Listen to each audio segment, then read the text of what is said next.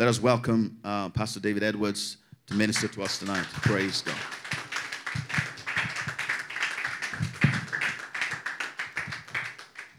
Thank you, Father.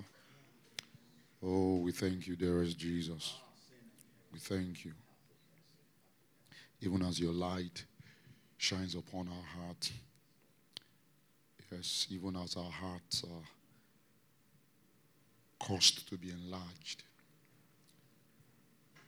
by the, the splendor of your, your beauty, the shining of your, your light and wisdom. Oh, we thank you. We thank you. We receive revelation. Understanding is unlocked within us. Counsel breaks forth. We receive clarity. Perception is caused to be released within each one. In the name of the Lord Jesus Christ. We thank you, Father. Glory to God forever and ever. Hallelujah. Amen. Amen. All right, we may have our seats. Praise God. Forever. Amen. Good evening, everyone. All right. Um, it's a blessing to be here again. Yes, thank you very much. so, um, um, you know, while Pastor was speaking and um, trying to explain to us what the word terraformation means, you know, sometimes um, um, people can many times be caught off guard by, you know, they can be roughened by words when you hear words like this and think, oh, what's that? Now, but you see, really, when you look at these words in context to scripture, it's not new. All right? Now, while you may not see the word terraformation in your King James Bible, the, the, the concept in regards to the operation exists in scriptures.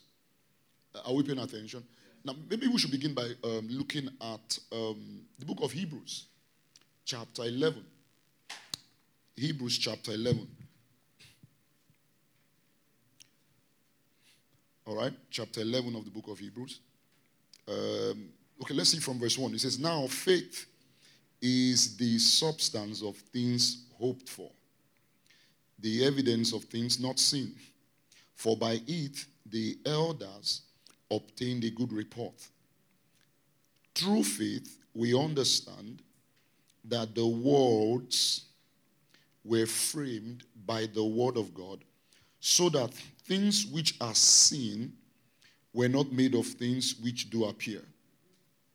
Then he goes on to you know, give us a list of different men and women that fall within the category of the people he called elders. All right? Remember?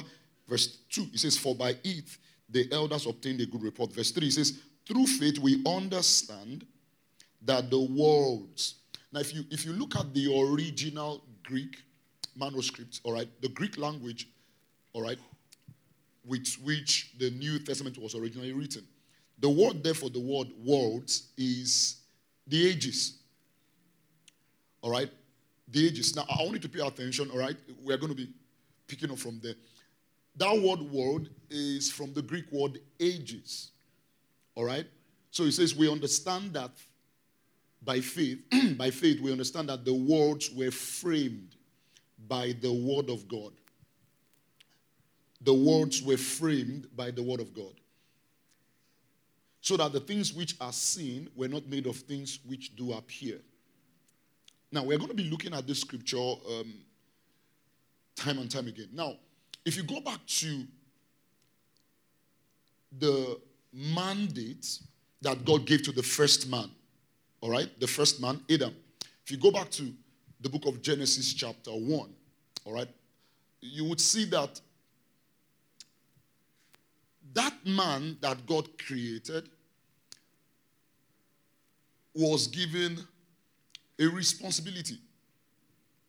All right? So, for the next um, couple of days, we'll be revisiting what that mandate was. You know, because um, to a large extent, um, different ideas have been given to what that mandate is, all right, that does not exactly capture what it originally was. Amen. Now, the Bible tells us in chapter 1 of Genesis, verses 1, it says that in the beginning, right, God created the heavens and the earth.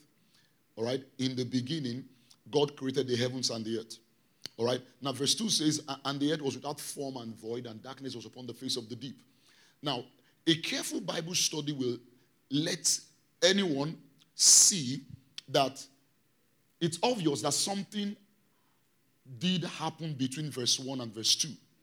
All right? Now, as a matter of fact, it's an opinion, eh, you know, popularly held among scholars, Bible scholars. All right? Something actually transpired between verse 1 and verse 2.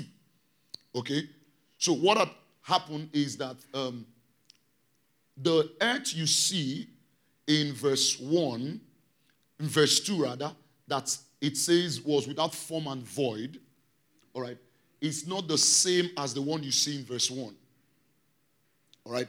The earth you see here that is without form and void is a tiny part of the earth which he says was created in verse 1.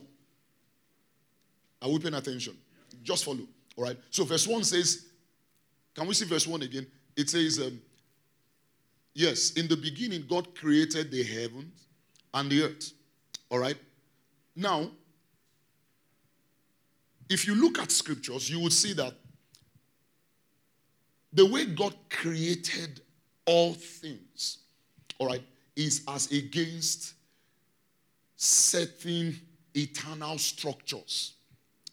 You see, there is a there is a structure, all right, that defines the creation of all things. The manner in which God went about creating the things that we see today and the things that we cannot see, all right, is not um, is not um, scattered. You see, the eternal realms of God has a structure. Scripture bears witness to that. Are we here? Scripture bears witness to that. Okay, so when you look at verse 1, the heavens and the earth created here were created as against a structure. But what you see in verse 2, what you see in verse 2 is a part of what was created in verse 1 that had fallen into darkness because of the because of the, the fall of the being that was given responsibility of oversight. You see, everything that God created. Now, I want you to follow, please, all right? It is cool. You can see. All right. So just follow, all right? Everything that God created, all right, I said was created with a divine structure. And one of the things that God has used to determine the structure of all things, all right, is the beings that He brought forth. Now, repeatedly in the, in the scriptures, when we see the manifestation of God's throne, repeatedly, all right, we see that there are creatures around God's throne. There are beings that are given the responsibility of stewarding God's presence, stewarding the government of God. Repeatedly, all right, where the throne of God is highlighted, you see the four living creatures. Always, you see the four living creatures. You see it in the book of Ezekiel, chapter 1. You see it in the book of Revelations. All right, four living creatures. All right, you see the 24 elders. Are we paying attention? Repeatedly. Now, Ezekiel lived long before John came. All right, and John saw exactly what he saw. Are we paying attention? So, repeatedly. Now, in Isaiah, Isaiah saw something similar.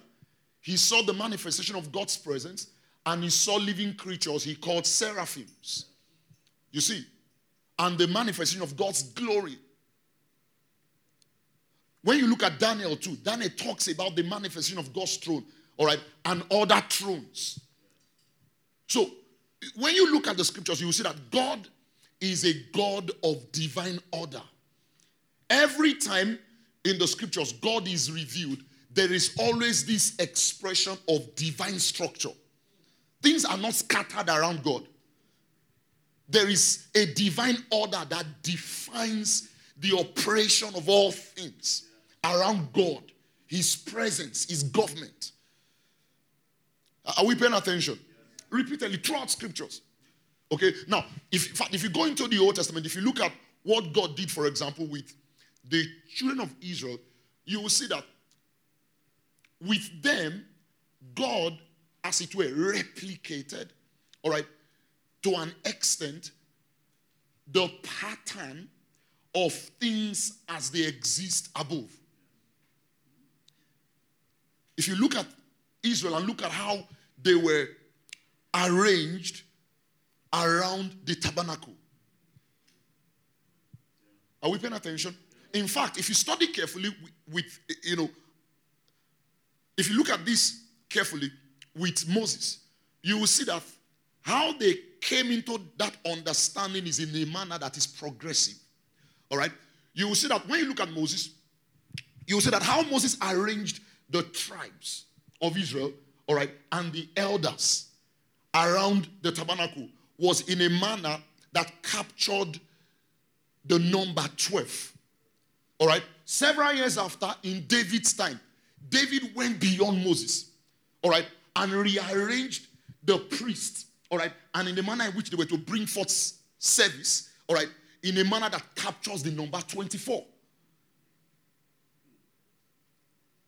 Why is that? It's because everyone, all right, everyone by the Spirit, they were continually looking into the heavens.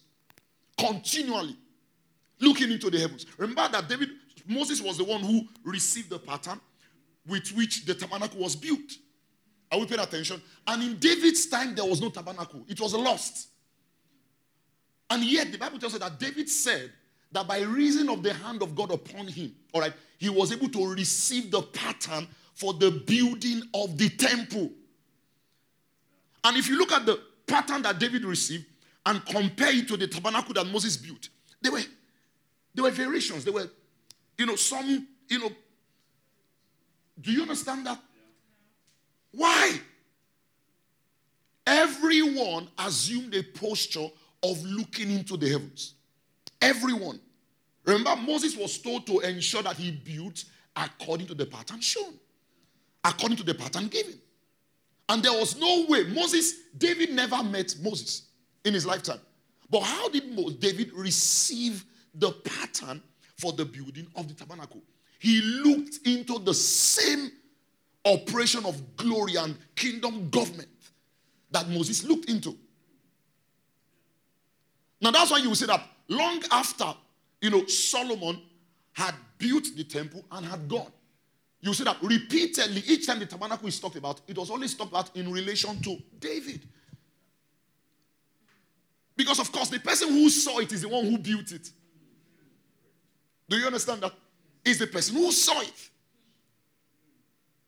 that becomes the interface, all right, by which that administration enters into the earth.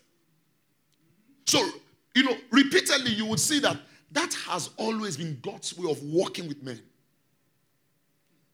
All right?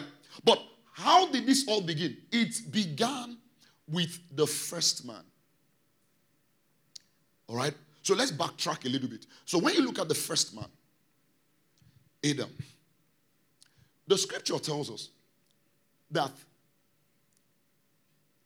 verse 1, chapter 1 of Genesis, it says, In the beginning, God created the heavens and the earth. Verse 2 says, And the earth was without form. Now, that earth, which he says that was without form, all right, is a tiny part of the earth in verse 1 that was created. You see, now don't be confused. Now, it's, it's because there were no better words to use. Now, because you see, when you look at the scripture, you see that the word earth, the word earth is used severally, all right, to mean different things. Even though it's the same word, all right, even though it's the same word. For example, in chapter 5 of the book of Revelations, all right, it tells us about the seven spirits of God which have been sent forth into all the earth. Now, that word earth there, used in the book of Revelation, all right, is not a word used in reference to this planet. Rather, it's a word used, all right, to describe spheres of habitations. They are spheres or they are realms of divine realities beyond this planet. You know, actually, you don't have to die to come to that realization. You know, some people wait, okay, don't worry. When we all get to heaven, we all know, we all know things. No, you don't have to. You don't have to. You understand what I mean? You don't have to. All right. Now, a careful study of scriptures, all right, reveals many things that if you contemplate upon, it will activate the operation of sight in your own heart, giving you the leverage for what? Operating the realms of God. So, in chapter 5 of the book of Revelation, he tells us that the seven spirits are sent forth into all the earth. The word earth there as used in the book of Revelations. In the book of what? Now, I'm sure you know that the book of Revelation is a prophetic book. All right? Meaning that the things you see there cannot be given literal interpretations. I don't know if you get that. All right? They cannot be given literal interpretations. So when it says in chapter 5 that the seven spirits have been sent forth into all the earth, all the earth, he's talking about all spheres of habitations everywhere in all of the eternities of God.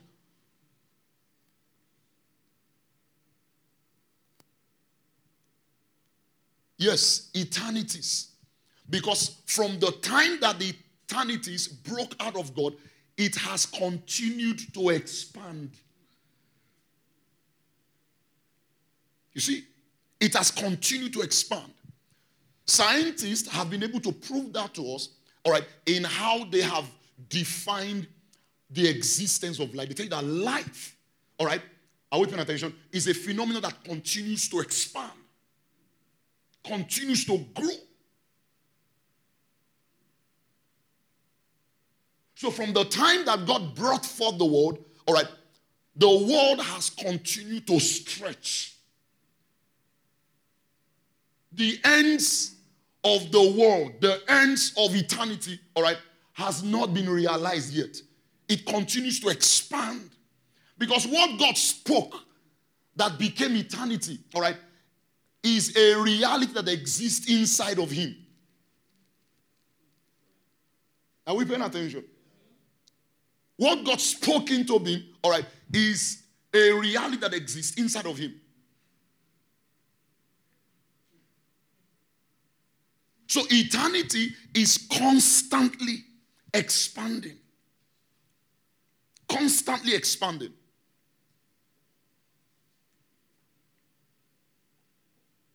Now, but when you look at the scripture, you will see that when God created things, all right, He did that in a manner that reflected or that reflects an order of divine government existing inside of him. And one of the things that God used in ensuring, all right, that order of divine government is to put realms, is to put dimensions, all right, of eternal existences under the oversight of spirits. Are we paying attention?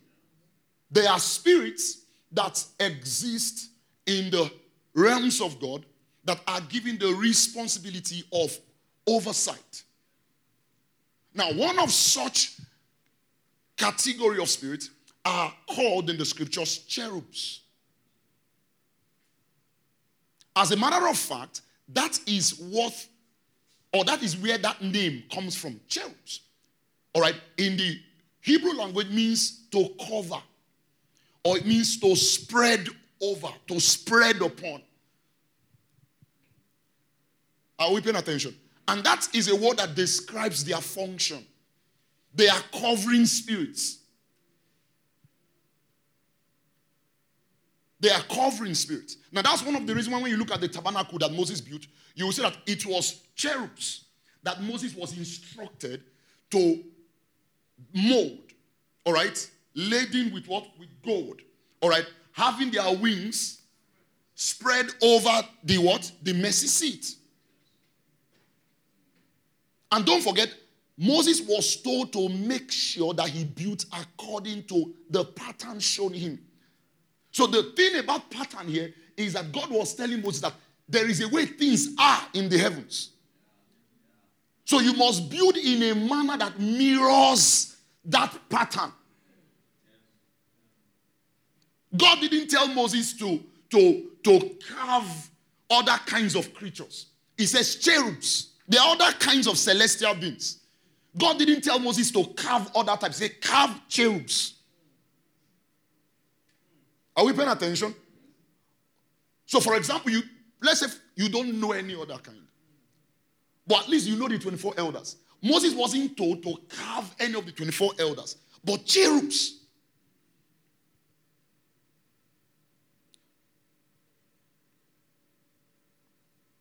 Glory to God. So the, the eternities of God, all right, subsist by a divine order.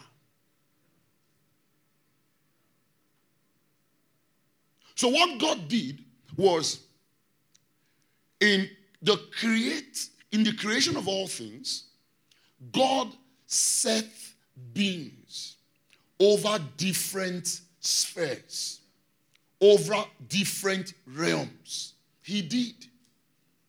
Are we paying attention? If you look at the book of Revelation, for example, there were different times in the book of Revelation where John encountered different beings. Remember Revelation chapter 10? Chapter 10. John said he saw a mighty angel. That's in the New Testament. In the New Testament.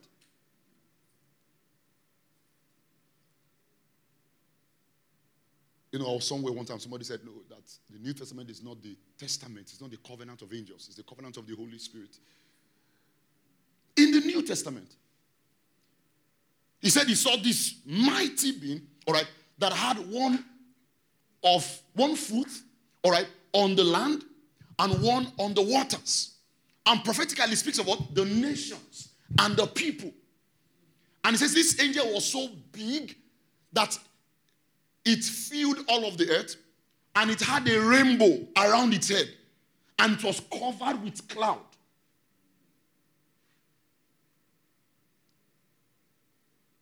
You see? Now, what John saw wasn't the Lord Jesus, he called it an angel. Don't forget, he had seen the Lord Jesus in chapter 1. Are you paying attention? He had seen Jesus in chapter 1. In chapter 4, he had highlighted the seven burning lamps before the throne of God.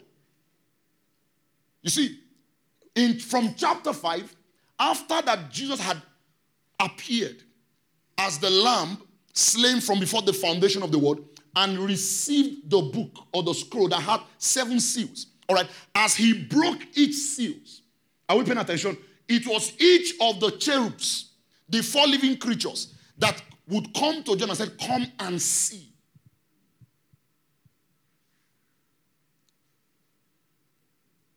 Are we here? Jesus was there. And it was these living creatures that were calling John, were facilitating John's elevated sight. Every time they said, Come and see, he would see.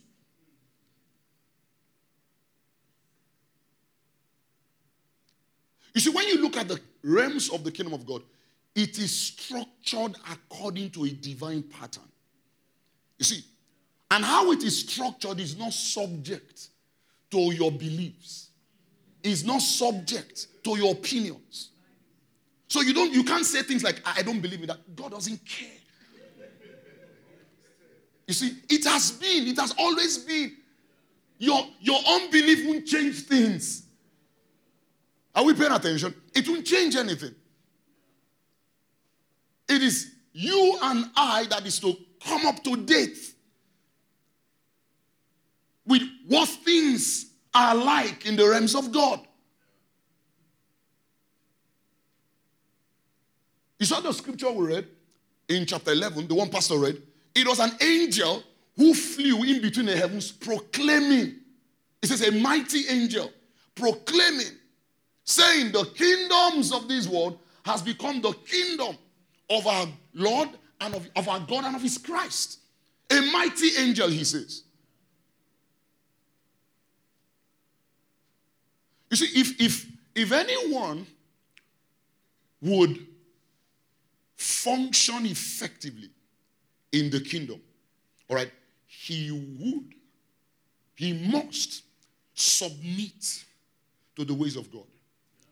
If you are to function effectively in God's kingdom, you must submit to God's ways. You must become subject to the order of his kingdom. You see? So, it's really not about what you believe. No. Glory to God.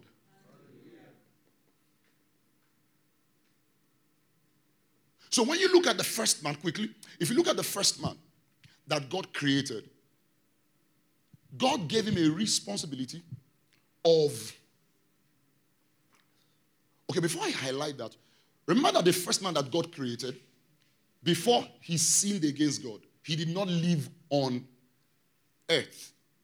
Remember? No, think about it. Chapter 2 says that. It says, The man that God created, where did he put him? He put him in the garden that he planted in the east of Eden. So, where was Eden? Eden was not on earth.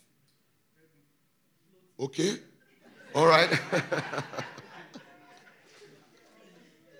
All right. We're going to look at it. It's a school. Amen. All right. Let's look at chapter, chapter 2 of Genesis. All right. Very quickly.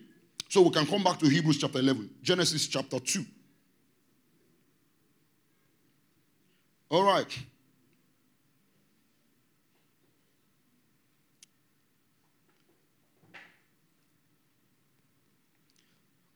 Let's read from verse 1. It says, Does the heavens and the earth Thus the heavens and the earth were finished, and all the host of them. And on the seventh day, God ended his work which he had made. And he rested on the seventh day from all his work which he had made. And God blessed the seventh day and sanctified it, because that in it he had rested from all his work which God created and made. He said, These are the generations of the heavens and of the earth when they were created in the day that God the Lord God made the earth and the heavens, and every plant of the field before it was in the earth. Now, talking specifically in relation to what? The earth. All right? And every plant of the field before it was in the earth, and every herb of the field before it grew. For the Lord God had not caused it to rain upon the earth. You see? Emphasis is what? The earth. For the Lord God had not caused it to rain upon the earth, and there was not a man to till the ground. All right. But there went up a mist from the earth and watered the whole face of the ground. And the Lord God formed man of the dust of the ground and breathed into his nostrils the breath of life.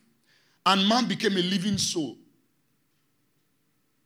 And the Lord God planted a garden eastward. Where? In Eden. The emphasis before this verse was what? Earth. Now he switches and begins to talk about what Eden. All right. He says, and the Lord God planted a garden eastward in Eden, and there he put the man whom he had formed. So the man that he formed, he didn't put in the earth. He put him in the garden he had planted where? In the east of Eden.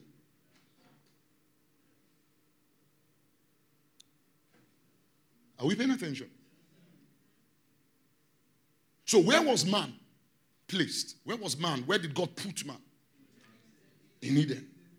Where was Eden? Not the garden. The garden was in the east of Eden. But Eden itself, where was it?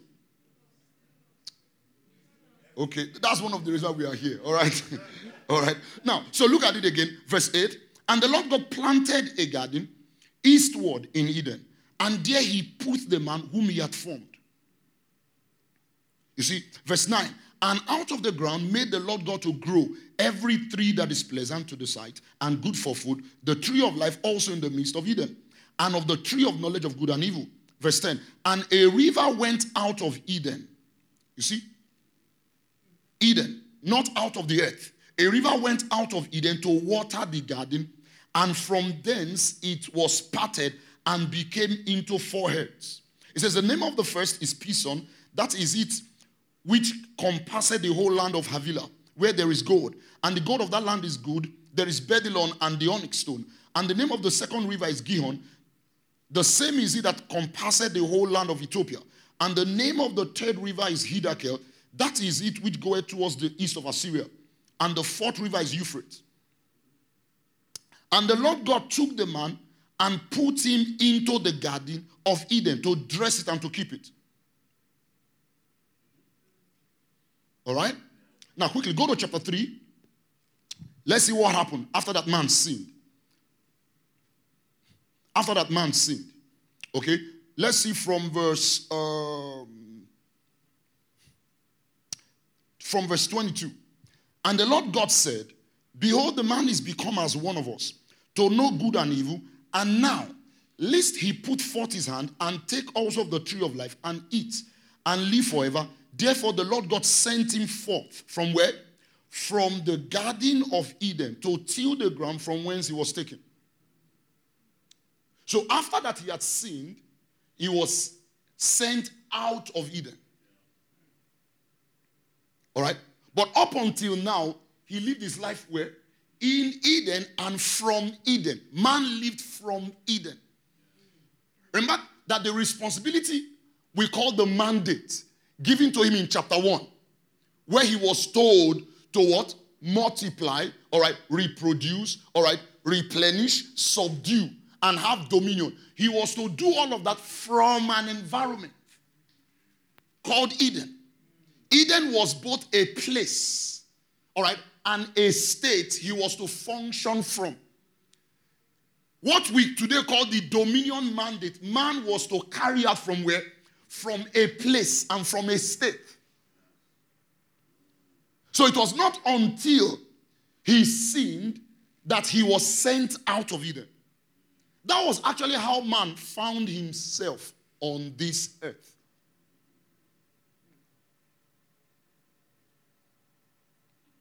You see? In chapter, go to chapter 1 quickly. Go to chapter 1. Let's see what happened after that man was created from verse 26. And God said, Let us make man in our image, after our likeness, and let them have dominion. Listen carefully. And let them have dominion over the fish of the sea, and over the fowl of the air, and over the cattle, and over all the earth. Over what? All the earth. Now, this earth, all right, that man was said to have dominion over is the earth that had that is seen in verse 2 to be in darkness that was recreated. You see, what you call creation in Genesis 1 actually is a recreation. Are we here? Please, I'm just trying to lay some foundation. We're not spending the whole time here. So just, all right, don't we'll take questions, but just follow. All right. So what you see, because verse 1 says, God created the heavens and the earth. Verse 2 says, and the earth was without form and void. No, no, no. Something is not right. Something is missing. He couldn't have said in verse 1 that God created the heavens and the earth. And in verse 2, he says, it's almost as though God didn't finish the job. No, He did. He did. Something happened between verse 1 and verse 2. In fact, Bible scholars all agree that what had happened was the fall of Lucifer. All right? In other words, Isaiah chapter 14 and Ezekiel 28 happened between Genesis chapter 1, verse 1, and verse 2.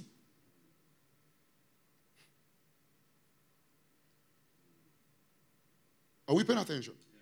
That is how come in chapter 3 he says the serpent came to them.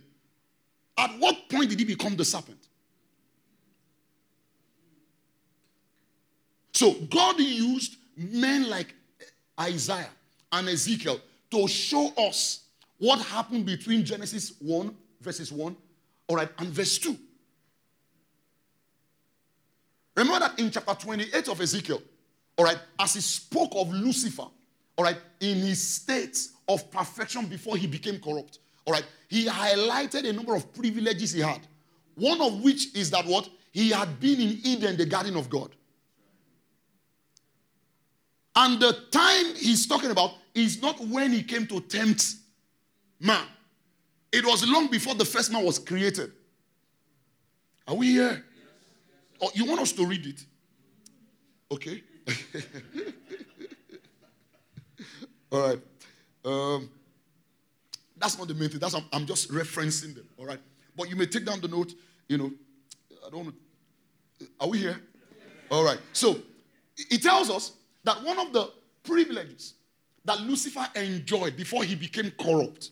Remember, 28 of Ezekiel, he says, "Thou was perfect in the day you were created, until iniquity was found."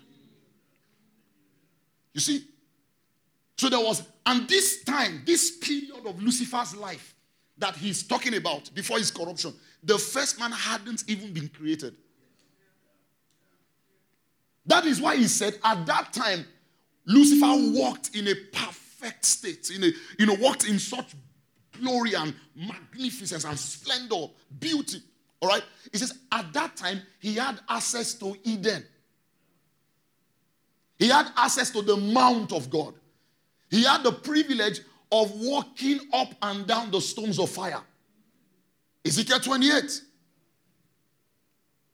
All of that, all right, was long before the first man was created. So when Lucifer fell, when he fell, the sphere, all right, of the earth that was put under him. You see it in chapter 14 of Isaiah. He said, Thou art he that sealest up the sun. All right? Now, Lucifer wasn't the only guy. There were other cherubs like him. They were, in fact, as a group, they were called sons of God. All right? Or they were called sons of the morning or morning stars. You will see it referenced in the book of Job, Job 38. God was talking about when he created all things, when he brought forth the heavens, brought forth the earth. He said, while he was doing this, he said, the, the morning stars sang for joy. Have you seen that scripture before? All right? Say they sang for joy when he was creating all things. Look at it. Let's quickly look at it. Joel, Job, rather, chapter 38. Job 38. Job 38.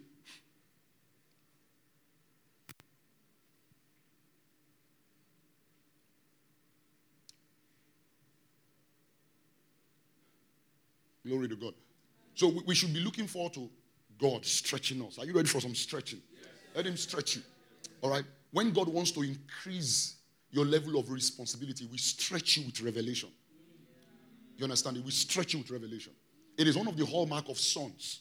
All right? It says, Then the Lord answered Job out of the whirlwind and said, All right, quickly, and said, Who is this that darkeneth counsel by words without knowledge? Give up now thy loins like a man, for I will demand of thee an answer thou me. Go on. Where was thou when I laid the foundations of the earth? You see the word earth again? All right. This is another meta, spiritual metaphor. The word earth is not just this planet. It's speaking of different spheres of habitations. Now, when we say spheres of habitation, we're not talking about other planets. We're not talking about Pluto. Some people are busy wondering, are there other creatures in Pluto? No. In fact, the spirit, the sphere that Lucifer had oversight before he fell includes all of what you see in these galaxies. See, what Lucifer was sitting on before his fall is not this planet, it's a cluster of galaxies. No, not just one galaxy, not this Milky Way galaxy. It's a cluster. You see, cherubs are they're very terrible being in glory and majesty. You see? You see, that's why believers are the one that should be the f- pioneers of knowledge for the world and for science. Science is just want science is just catching up. Science is incapable, all right, of opening our minds to the true structure of creation. Are we here?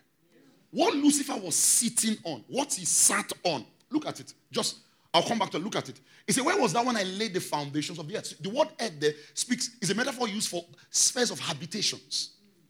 Spheres of habitations. Remember in chapter 12 of Proverbs, you see wisdom speaking in similar manner.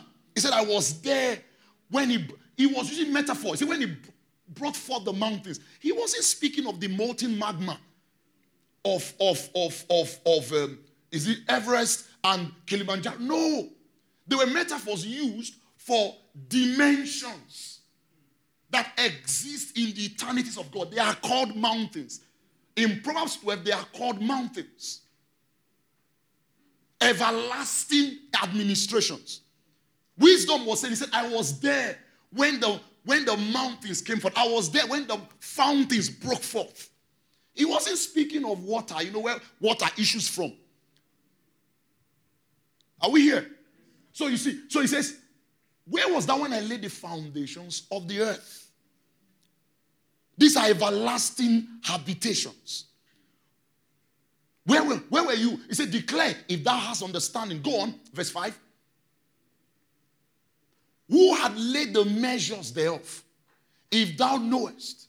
One says, Who had determined the dimensions? It's not dimensions of human SI unit system. Do you understand that? He said, Or who had stretched the line upon it? Go on. Whereupon are the foundations thereof fasting, or who laid the cornerstone thereof? When the what?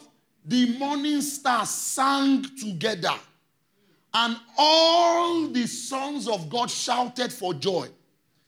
When the morning stars, now quickly, take us to chapter 14 of Isaiah. Let's see Isaiah 14. Isaiah chapter 14 from verse 12. Isaiah 14.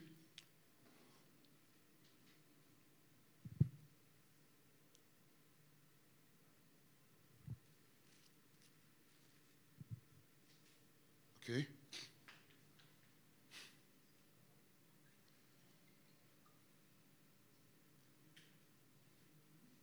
All right. He said, How art thou fallen from heaven, O Lucifer? Son of what? Son of the morning. You see, how are that called to the ground? Which didst weaken the nations. So you see what he calls him? Son of the morning. Actually, that's what the that's what the name Lucifer means. It means the shining one. But he wasn't the only one. You see, remember 38 of Job? Where the morning stars, morning stars sang. You see? So here is called Lucifer, son of the morning. Now let's go on. Verse 13. Verse 13. It says, For thou hast said in thy heart, I will ascend into heaven, I will exalt my throne above what? The stars. You see, he wanted to exalt his throne above theirs, meaning he never had a throne above them. Do you understand? He was one of them. He belonged to that category. He didn't have any preeminence above them, but he wanted a seat above them. Are we paying attention? The reason why Lucifer is talked, Satan is talked about you know, in terms of his glory before his fall and his fall is because he was the only one in that assembly that fell. Now, that's why many believers have come to a place where they've presumed, all right, that he was, of all the angels, all right, he was the one that had the closest access to God. No, sir. That is another lie Satan has succeeded in selling to us in spite of his fall. That guy just manages to still you know, shove some level of honor into our heart that he never had before his fall. Because look at it. He said, I will exalt my throne above the stars of God. So if he was among the stars, above whom he never had a throne, where did that notion come from? That he was the personal guardian angel of God. You know those narrative? There's another one where they said that he used to be the choir master of the angels in heaven. It's not in scriptures because 38 of Job says the sons of God sang. The morning stars sang. There was no choir leader. they sang. If he was if he was their choir leader, why was he desiring a throne above them? If he was at any time in the past, all right, a personal guardian angel of God, all right, why did he desire a throne above them? Continue. I will sit upon the mount of the congregation in the sight of the north. So this second level, it even have rights, the right of access. The first one, he had access there, but he didn't have preeminence there. The second one, he didn't even have access. You see, look at the third one. I will ascend above the heights of the cloud. Above the heights of the cloud. You see, I will be like the Most High. You see, let me quickly say this and we'll move on. You see, Satan, before his fall, belonged to the class of celestial beings you call cherubs. All right? And when you look at these celestial beings, they are, they are different categories. All right? The lowest of this category of celestial beings called cherubs are the cherubs that have one face. The highest, all right, are those that have four faces. Satan belonged to the lowest before he fell. He was a one faced cherub. Every time I say that, I feel him cringe. you understand? He was. He was a one faced cherub. He was not a two faced cherub. He was not. He didn't even belong to the category of the four faces cherubs. So that notion that, you know, he used to be the personal guardian angel of God. So because of that level of access, so he desired, he, you know, then God banished him. Then so that that thing won't happen again, God now set up what? Four living creatures. That's tales by moonlight. you know, that, that mindset.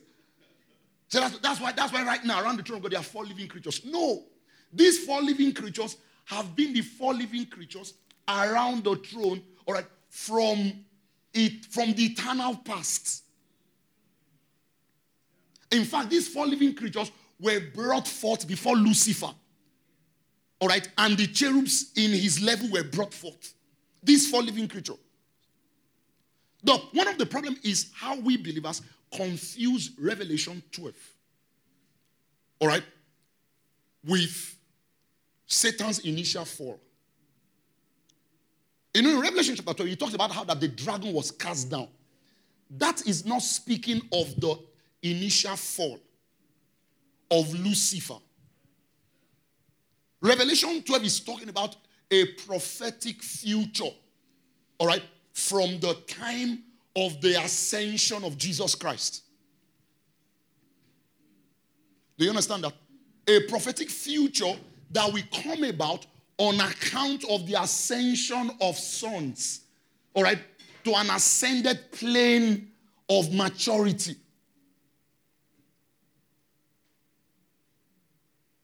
Are we here? We'll touch on that later. But are you following? So Satan, Satan was not. He was not one mighty angel than all. No, he wasn't. Someone said, why did the scripture, why did God in the scripture talk so much about him? It's because he was one who fell. And by his fall, other celestial beings under his oversight fell with him. The angel that fell with him that's another problem. Revelations 12. All right? Remember Revelations 12? It talks about the dragon that pulled one third of the stars down. That one third of the stars are not angels. It's important to learn to read scripture in context. He says it was the dragon, not Lucifer.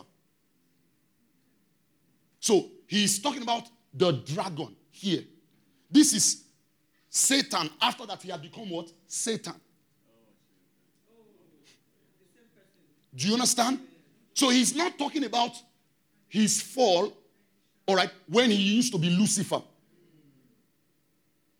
He's talking about his current state as Lucifer, all right, and the power of deception. Notice what he says. He says he used what? Its tail to pull down one third. That word tail speaks of what? The extreme. Extreme. Have you noticed how the mighty have always fallen? How people have often gone into error? Is when in a bid to pursue revelation, they go extreme. When people don't stay within what? The path of truth. Is describing for you the means by which that brings the stars of God in Revelations 12. They are not angels. You know, so you have that mindset, oh, one third of angels fell with Satan. No. Stars there speaks of saints. Is the book of Revelation, it's a prophetic book. The one third of the stars that Satan brought down with its tail are saints. Saints. Saints are also called stars in scriptures. Remember in Revelation, sorry, in Daniel chapter 12? All right? Chapter 12? It said, Many that turn, those that turn many to righteousness, they shall what? They shall shine as stars in the firmament.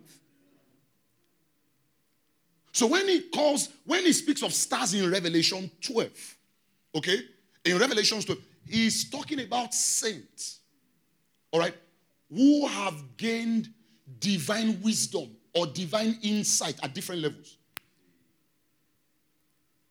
But what did this Satan use in pulling them down? It's still.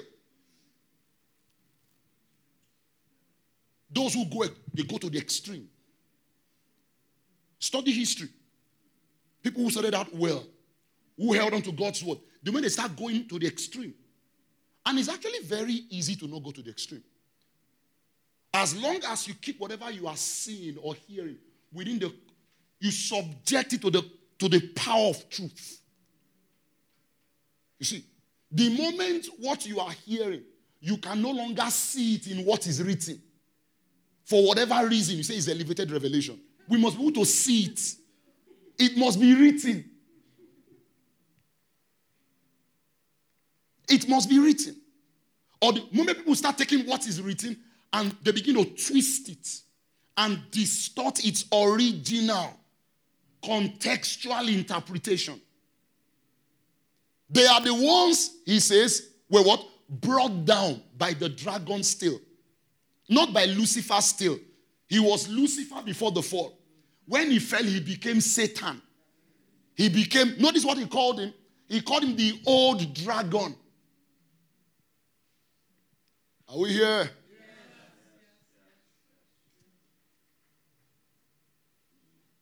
So, Satan, before his fall, like other cherubs, all right, was given responsibility of spiritual oversight. That's why they are called cherubs. Cherubs means covering, to cover. You see, and cherubs are given different levels of covering responsibility. Some, all right, are cherubs over worlds. All right, over, um, okay, let's use simple words.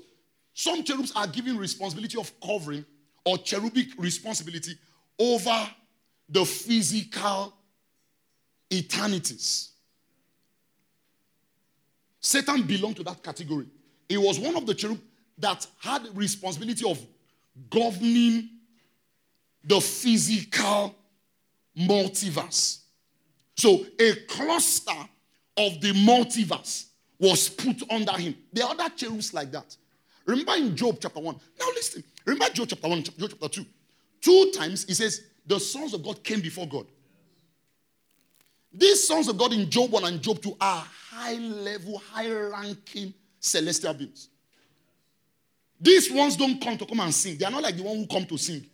When they come to, these guys are beings that have custodianship over worlds. So when they come, like the way they came in chapter 1, they come to discuss governmental administration. That was why Satan showed up.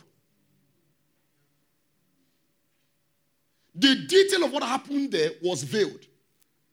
That is why it appears as though what God asked Satan was, Where are you coming from? And he said, I'm coming from going to and fro. No, that was just a, you know, it's, it's vague. No, what kind of an answer is that? Where are you coming from? I'm coming from going up and down. I'm just, I'm coming from taking a walk. The detail of what Satan said was veiled. Job is another very deep spiritual book. If you read it very carefully, did you see Job's friends? They were very spiritual people. Very spiritual. Take, for example, when the calamity that had befallen Job had befallen him, scripture says they came to visit Job. So when they saw Job from afar, as they were coming, how many of them came? Three. As they saw Job from afar, they all began to cry. They tore their clothes, all right, poured ashes on themselves, crying till they got to where Job was.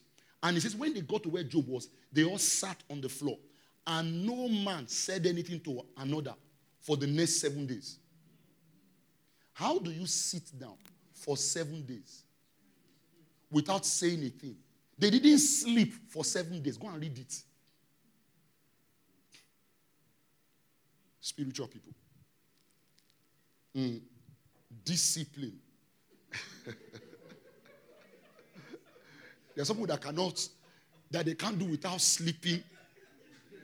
You know, if you commit them to praying for one hour, they can't do without dozing off. These men sat down for seven days. Not saying to each other. It was on the seventh day they each began to speak in tongue.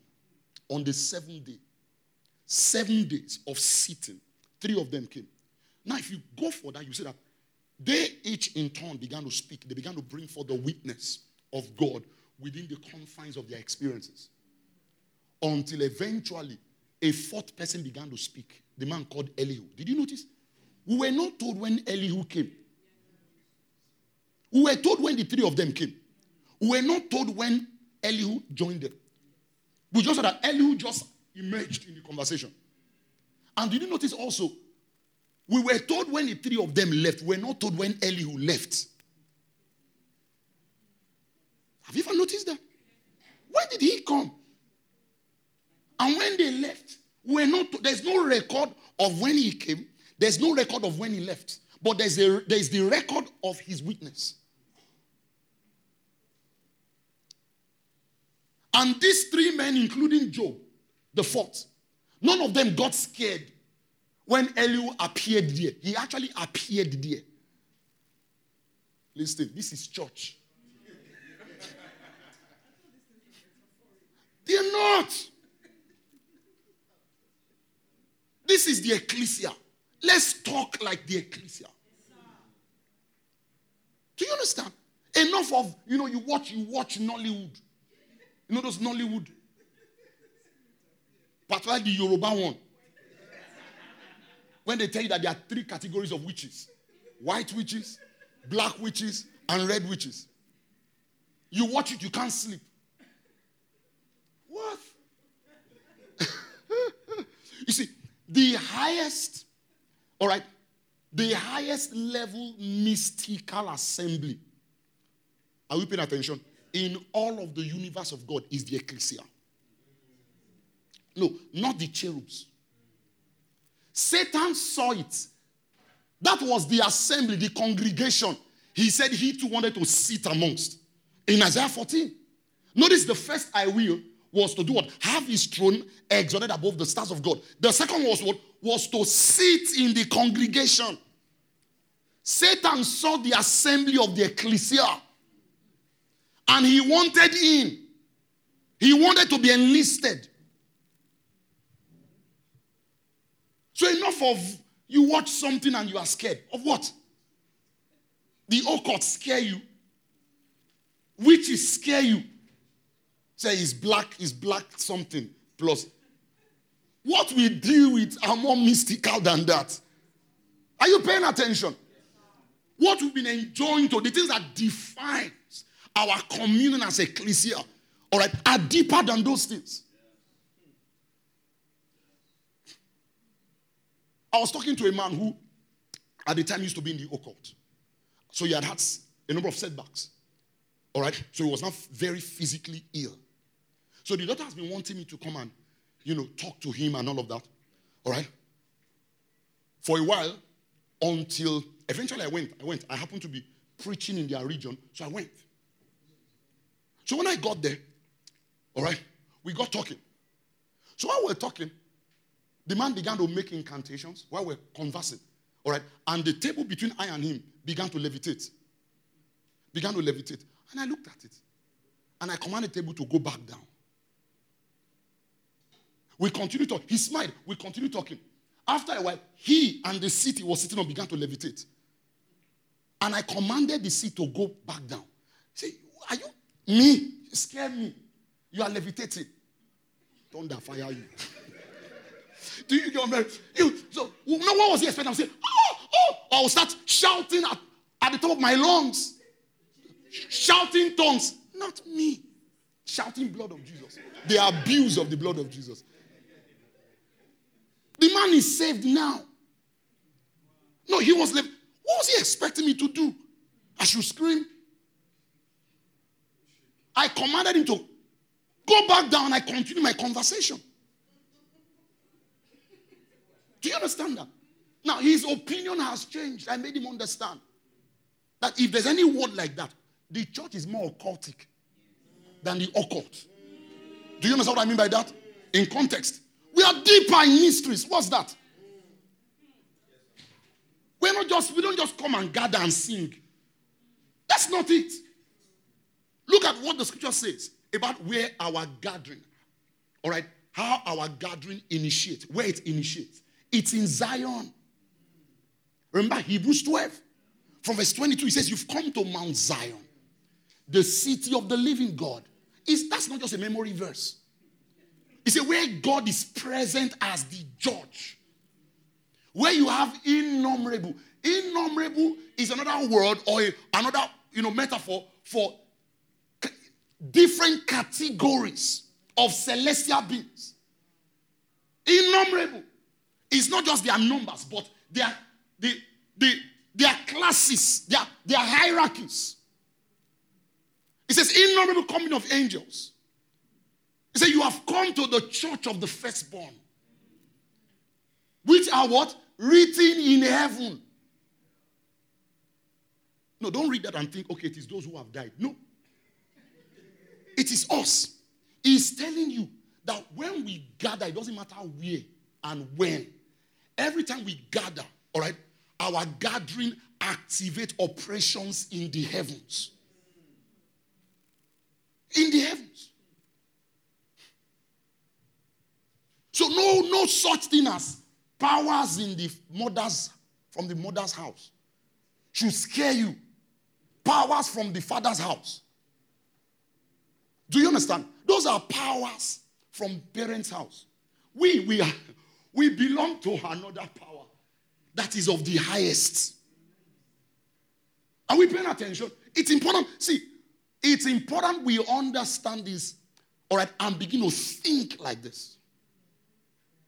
And begin to think like this. So Satan saw. He saw. And he wanted in. He wanted to be initiated. He said, I will sit in the congregation in the sides of the north. He saw the ecclesia. And he saw that not him, not even any one of the other morning stars had the privilege of access to that assembly. Are we still here? So, very quickly,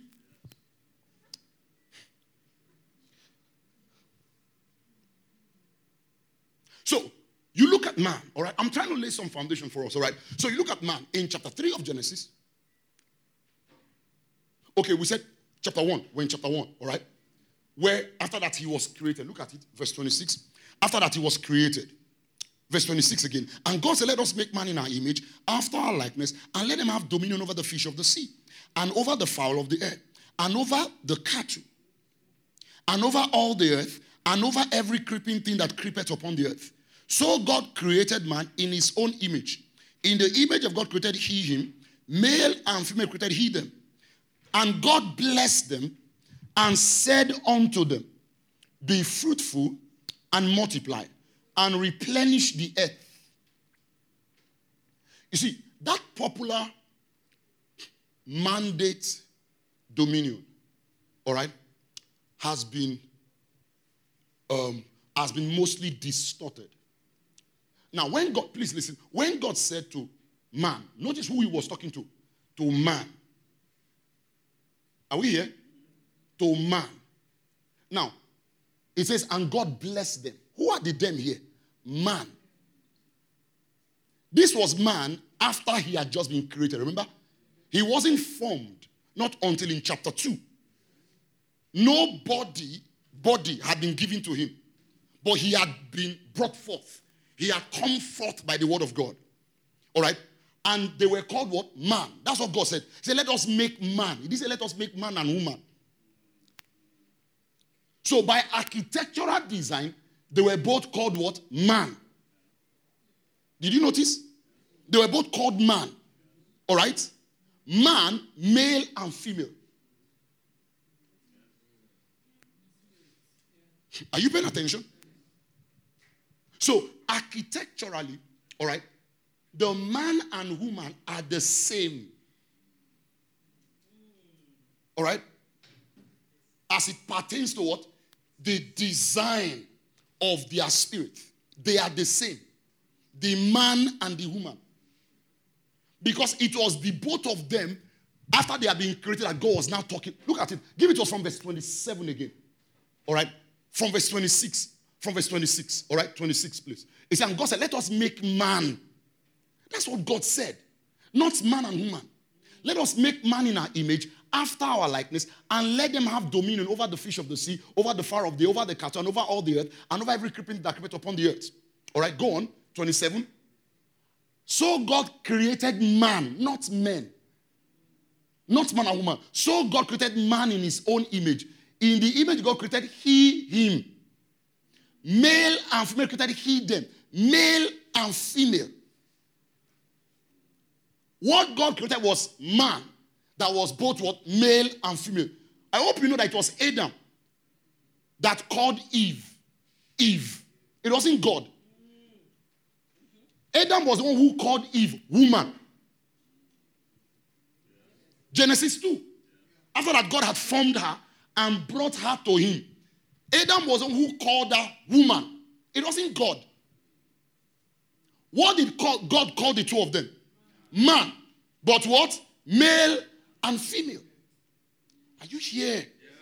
Now, go on, verse 28. Now, listen to verse 20 very carefully. Verse 28. And God blessed them, and God said unto them, Who was he talking to? Man, male, and what? Female. You see, so what is popularly referred as the dominion mandate was spoken into the subconscious of who? Of man, male and female. You see, so he said, Be fruitful and multiply and replenish the earth and subdue it. Did you see the context? It tends to appear that when he says be fruitful and multiply, he is talking to them. But when he says replenish the earth and subdue it, he's talking to them about the earth. No, it's the same. What God actually said is cause the earth to be fruitful, cause it to multiply, replenish it and subdue it.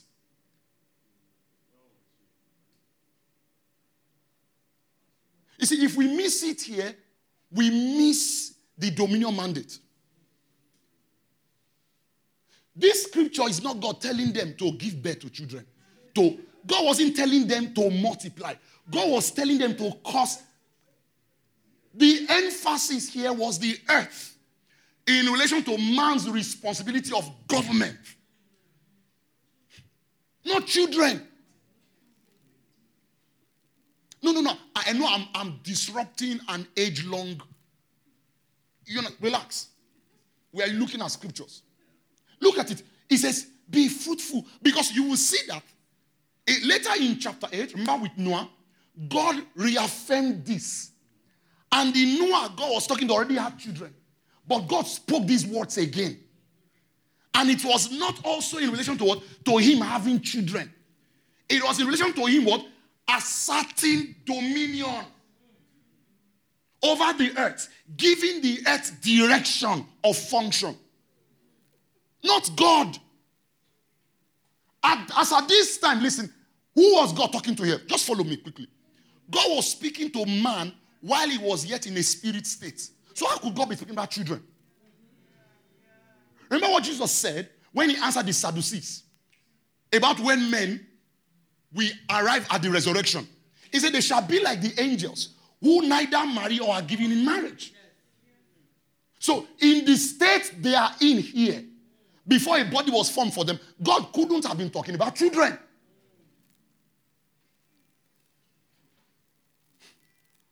Listen, listen. Now, some of you have stopped having your own children. So, have you stopped being fruitful? You stop having your own children. Have you stopped multiplying? If multiplication is what? Is to replicate yourself. You've gotten to three, you've stopped. That's not what he's talking about. Because, number one, listen, he was speaking to them while they were yet in a spirit state. Man. That's the first man. So he said they were in that state. So he says, God bless them. How did he bless them? He blessed them by what? By activating a mandate. And I'm going to show you shortly. So he says, be fruitful. This rendering is vague. Yes. Okay. So this rendering, be fruitful, tend to suggest that God was speaking to them to be fruitful. No. Rather, God was speaking to them, all right, in relation to what their responsibility over the earth should be. And God was speaking this to them while they were yet in a spirit state without a body.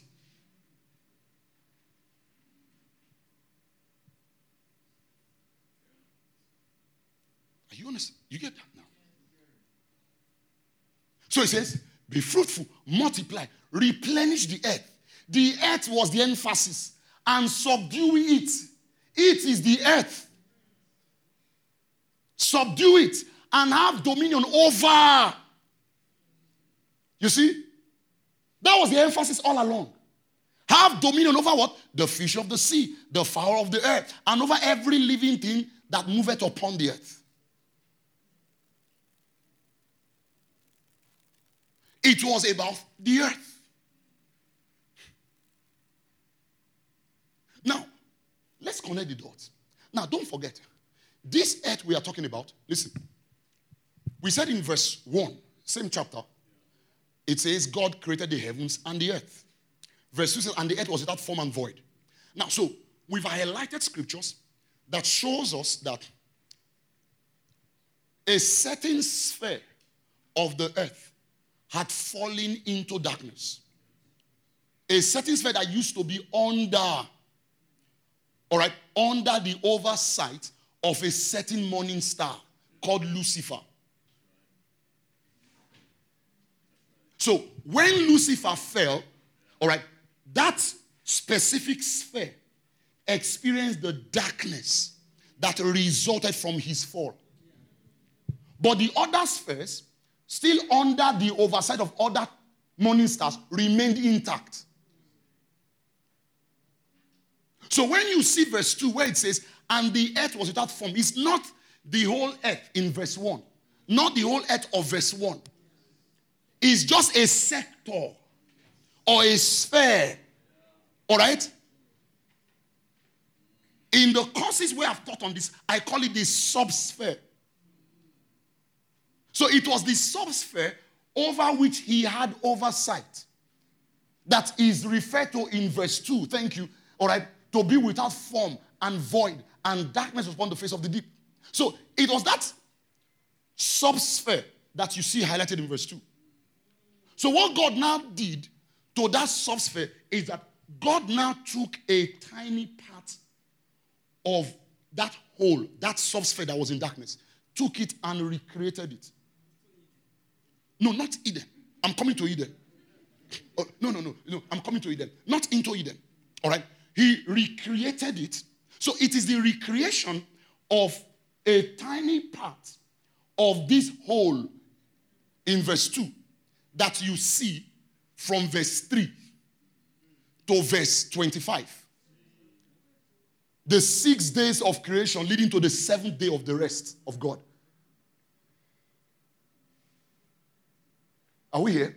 So God now took that tiny part of this whole that He recreated, all right, and as it were, presented it before man, all right, and He says to man, verse 28 again, to cause to be fruitful, to cause to be replenished. What God was saying is this look at this tiny beauty I've recreated, all right, multiply it until it overtakes the whole darkness. God did not touch all the darkness. The darkness you see, all right, the formlessness you see in verse 2, God did not put all of it in order. All right, He just put in order a small part, all right, and left it for man as a pattern or a model to replicate until the rest of the darkness and the formlessness, all right, comes into alignment. So God actually gave the first man the responsibility of terraformation.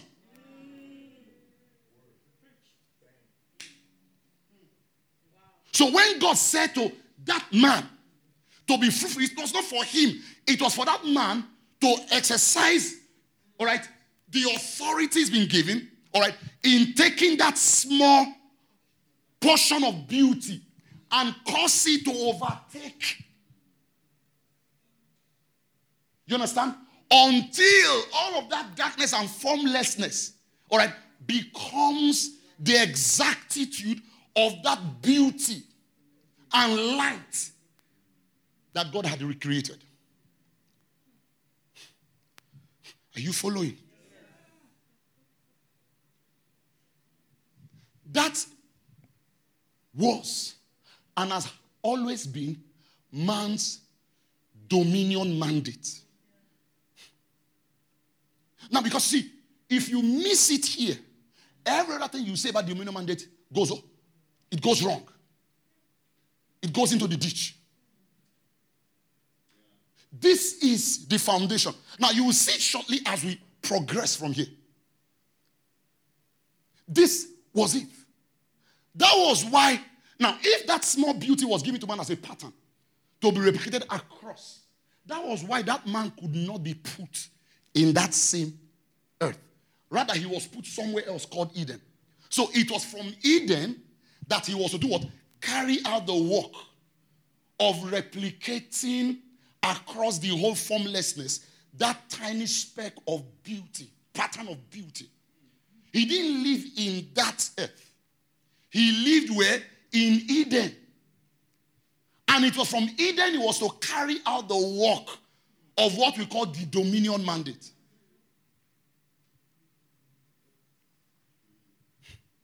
But what happened? Now, man sinned. What did God do? On account or as a consequence of man's sin, all right, he was sent out of Eden. All right? Then he found himself in that in that world. You understand that? He found himself in that planet, in that tiny speck of beauty. That place now became some kind of a residence or dwelling for him. Now, while he is in that planet, all right, he cannot carry out the dominion mandate at the level and proportion God had intended. Please follow. He couldn't. He won't be able to do that. You need to be outside of that. But number two, because he had fallen, this tiny speck of beauty had also, as a result of his fall, fallen into darkness as well. So you now had have something like two kind of darkness. There was the darkness and formlessness resulting from what Lucifer's fall. There was now the darkness, all right, in this planet resulting from what? From the fall of the first man.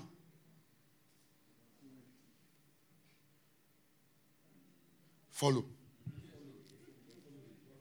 Now, while he was in Eden, all right, he was given the responsibility of carrying out terraformation.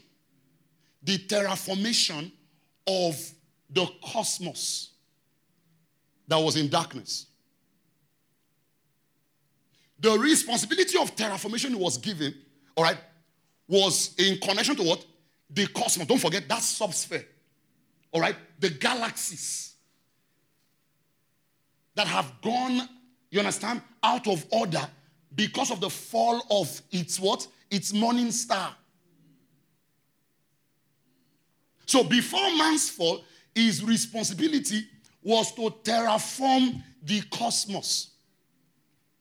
But because now he had fallen, all right, and had been sent out of the place from whence he could overlook the cosmos, and had now found himself in the darkness, all right, of the prince of darkness. From that time of man's fall, the responsibility of terraformation, God began to open man into, all right, is the terraformation of the ages, not cosmos.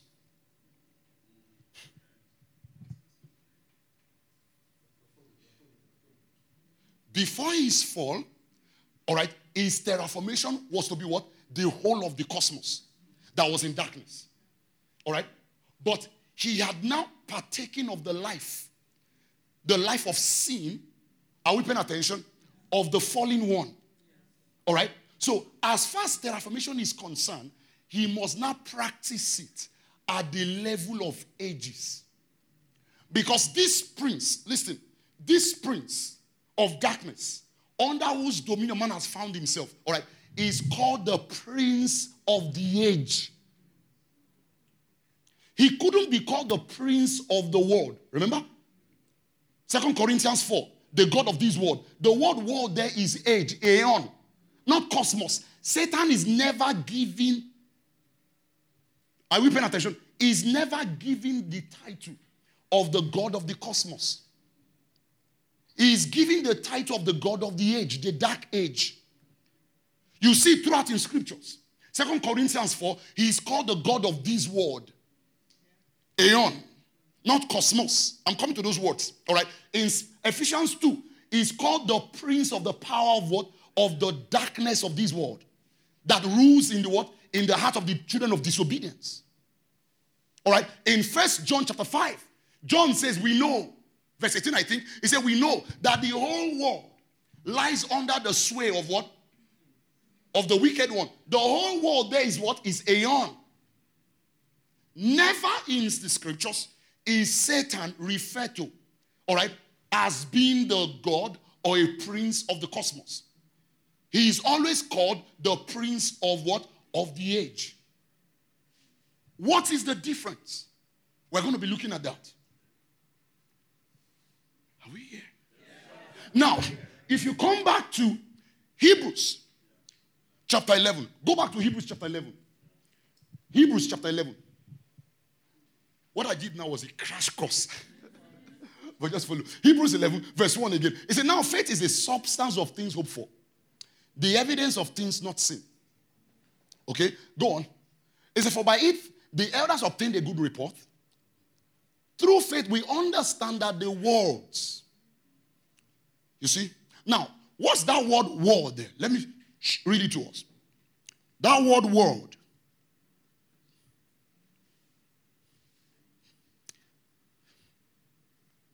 The word world is the Greek word aeon. All right? We're going to look at that. The word world is the Greek word aeon. Now, have you noticed that when you look at the epistles, and see the repeated admonitions we have as saints of God in regards to what our warfare posture against the oppression of darkness should be. It is always in relation to this age. Are we paying attention? Remember chapter 6 of Ephesians? From verse 12. What is it about the weapons of our warfare? He said, For we wrestle not against what? Flesh and blood, but against what? principalities, powers, all right, rulers of the darkness of this world, wicked spirit that rule from heavenly places, the rulers of the darkness of this world. All right? Ephesians 4, sorry, first, second Corinthians 4, 3 into 4. It says, even if our gospel is hid, It is only hidden to those whose mind the God of this world has blinded. Ephesians 2 2. He speaks of him as what? As being the prince of the power of the air that ruleth. So repeatedly it is aeon. Aeon. That is age, system, epoch, dispensation. And every time the believer's warfare disposition is defined, all right, it is in a manner that depicts what? The believer's position against what? Against this world, aeon, age.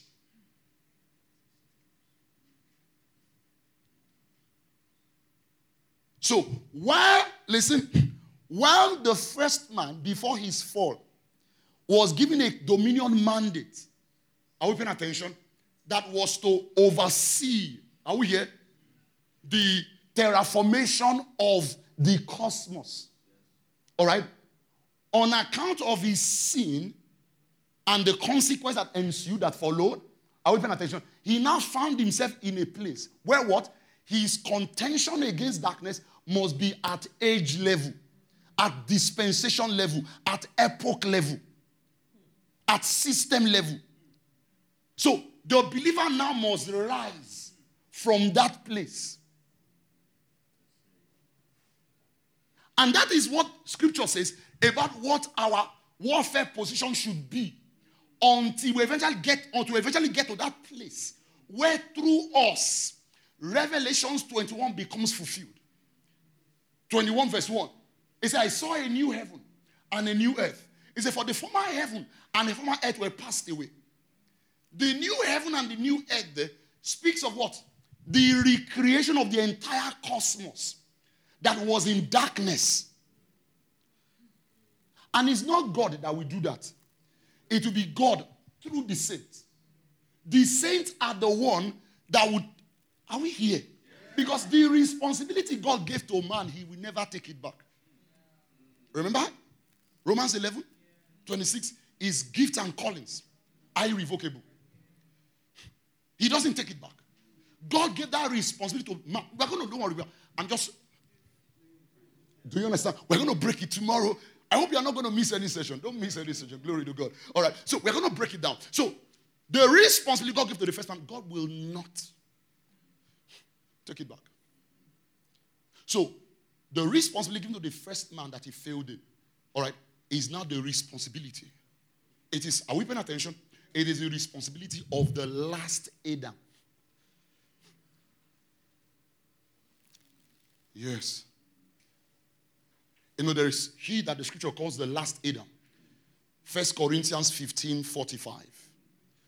All right. It says the first Adam was made a what? A living soul. The last Adam was made what? A life giving spirit.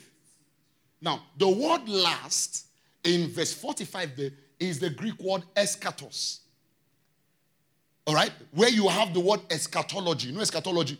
The study of the end times, the study of the last days. So, in the last Adam, all right, the first Adam, the anatomy of the first Adam collapsed, found its end. That is why the last Adam, all right, represents a creation. Second Corinthians 5 refers as what? A new creature. Remember? Verse 17. Are we paying attention? What does he say? Therefore, if any man be in Christ, he is a new creature or new creation. He says, Behold, all things are what? You see, that's actually what happened. That is why when you embrace the life of God by coming under the lordship of Jesus, all right, you took on another life. You took on another life. Are we paying attention? On account of what God accomplished in Jesus Christ, all right, are we paying attention? The life of God has now become the life of the new creature.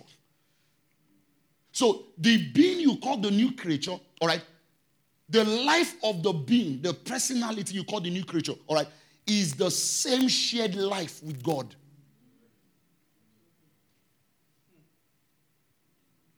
Are we paying attention?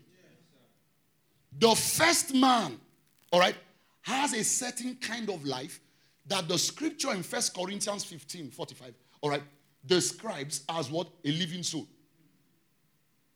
The phrase living soul is a phrase used as a metaphor to describe the, the structural design of that first man. So at the new birth, are we paying attention? At the new birth, what you call the life of that first man, it's imploded inside of you. Do you understand? It's imploded. It couldn't but have imploded because already on account of what happened to the first man, are we here? That life entered into a state of corruption. When man sinned. When man sinned, all right, the natural human life, all right, entered into a state of corruption.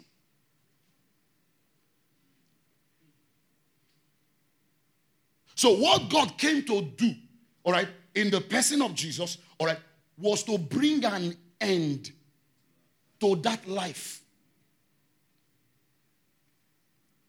Listen carefully.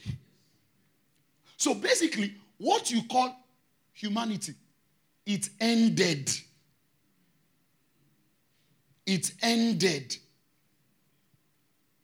when Jesus came out of hell what you call humanity ended.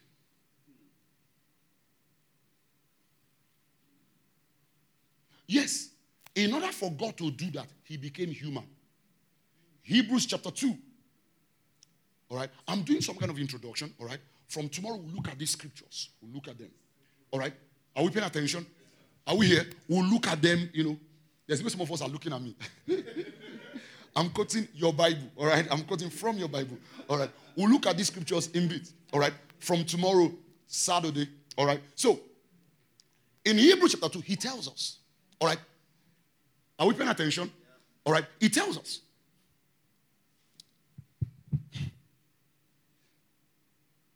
That in order for God to do what he intended to do in Christ, all right, he said he did not take on, all right, this is my own paraphrase. He did not take on the nature of the angels. He said, but he took on the nature of the seed of Abraham. That means he became human. You see, he became human. You see, as a living soul, but without sin. That was the difference between the life Jesus lived, all right, and that of the first man. Jesus God was born as a man, but without sin. So, in other words, Jesus was like the first Adam, but without sin. Are you paying attention? But without sin. He was without sin. Now, that he was without sin does not mean that he wasn't subject to temptation. He was. Because Hebrews tells us that, tells us that he was tempted. You know, do you understand that? He was tempted. You see, but the way in which he was born was in such a manner that prevented his DNA from having the record of sin written on it. Do you understand that? Are you paying attention? That's when you look at how the scripture traces the genealogy of Jesus. All right. The genealogy of Jesus, all right, is traced in a manner that tracks that tracks the first point in time that he was first released into the heart of men.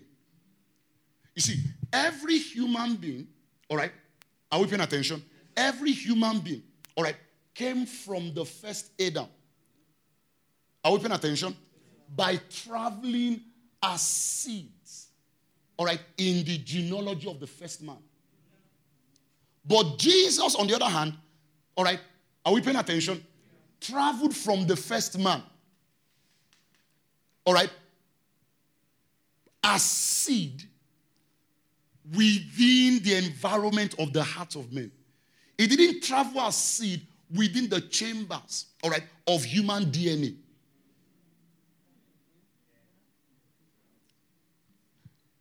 At what point was Jesus introduced to the first man? From the scripture, we see that Jesus was first, that's the gospel, was first preached to the first man after that he had fallen. Do you understand that? That's what you see in Genesis chapter 3. When God spoke of his plan of redemption, when he said, The seed of the woman will bruise the head of the serpent, while the serpent will bruise the heel of the human seed. Now, that's just a spiritual summary of the proclamation of the gospel. Are we paying attention? So, man, in his fallen state, had the gospel of redemption proclaimed to him. That is actually where God's work of grace began. Where Paul tells in Ephesians 2, all right, that it is what? It is without works. You understand that? Are you paying attention? So when Paul also tells you that while we were yet sinners, so it was after that man had sinned that the hope of redemption was proclaimed in his hearing.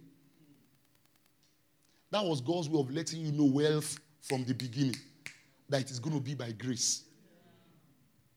So God took his plan of redemption and proclaimed it into the heart of a man that had just sinned.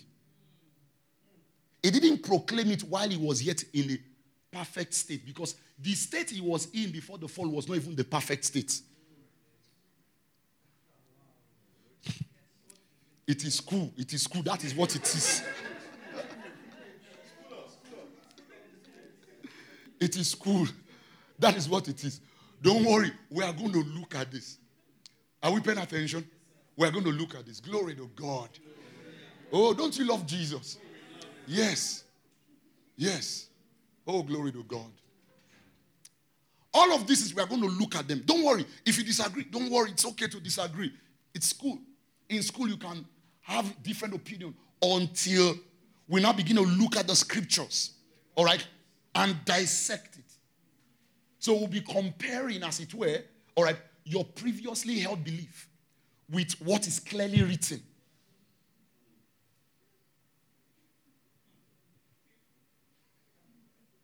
Are we paying attention? Yes. No, the first man, the first man. Now, this, what you see in verse, what you see in verse 26 of Genesis, what God proclaimed about his intent. That is exactly what it was. It was his intent. That first man was not the image of God. He was made to become the image of God. Satan knew. It's there, Genesis 3. That was why he could tell him. Satan told them, the serpent told them. He said, God knows that in the day you eat of this, you shall be like God. Satan knew they were not like God yet. They too knew they were not like God. That was why they could be tempted. A man does not lust after what he already has, after what he is. They were not in the image of God. They were not. That was why they could be tempted. Remember? James 1. He says, God cannot be tempted with evil, neither does he tempt anyone. That was why Jesus too could be tempted. Satan tempted him because what? Jesus before the cross, are you paying attention? Was not the image of God. He became the, it was as the image of God, he came out of hell and the grave. That is why in Hebrews chapter 1, he tells you, he says, when God brought him into the world, what did God say? He said to him, say, Today I have begotten you. That today was what? Was the day of his justification in hell.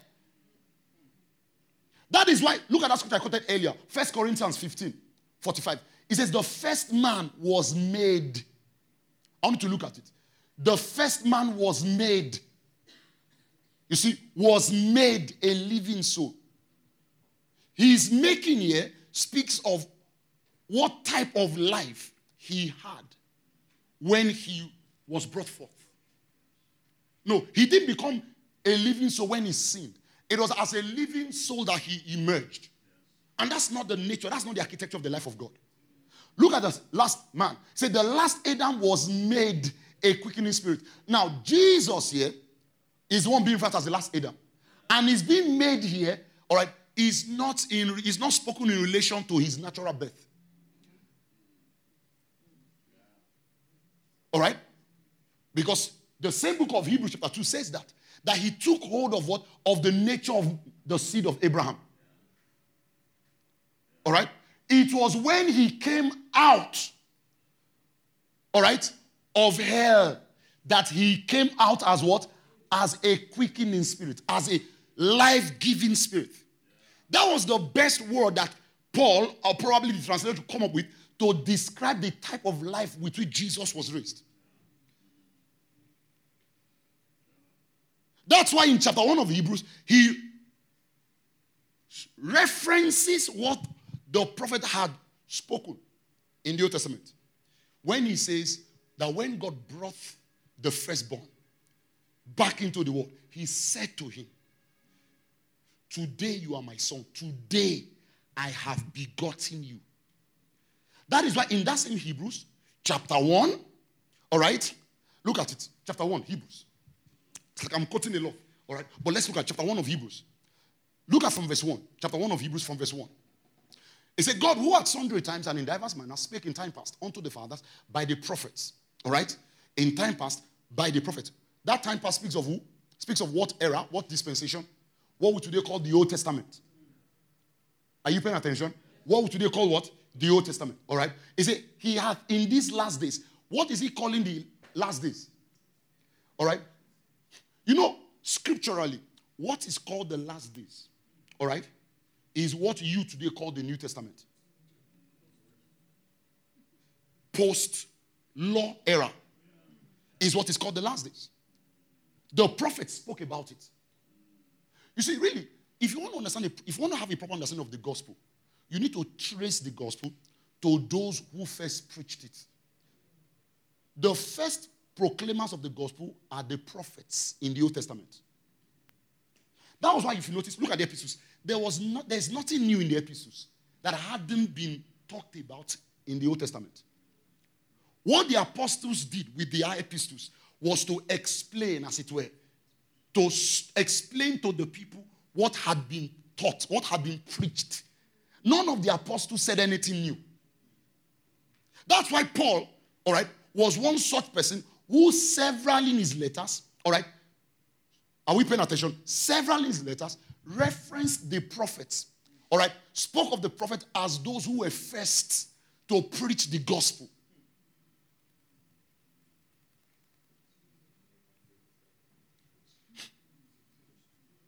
Are you paying attention? They were the first. You see it in Romans chapter 1, Romans 1, 2, 3. You see, now, so the prophet spoke of the conclusion of that dispensation of the law, all right, and the point of the commencement of another dispensation as the last days. So when Joel said, It shall come to pass in the last days, I will pour out my spirit. Joel was not referring to the 21st century, he was referring to the conclusion of the dispensation of the law.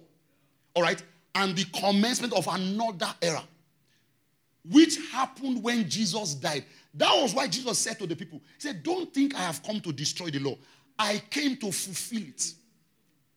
Jesus, by his death, all right, ended what we call the Old Testament. Or better still, all right, by his death, all right, brought fulfillment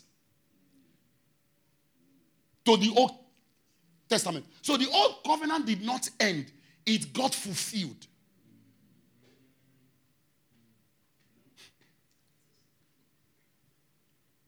So when Jesus said on the cross, it is finished, you must understand the context.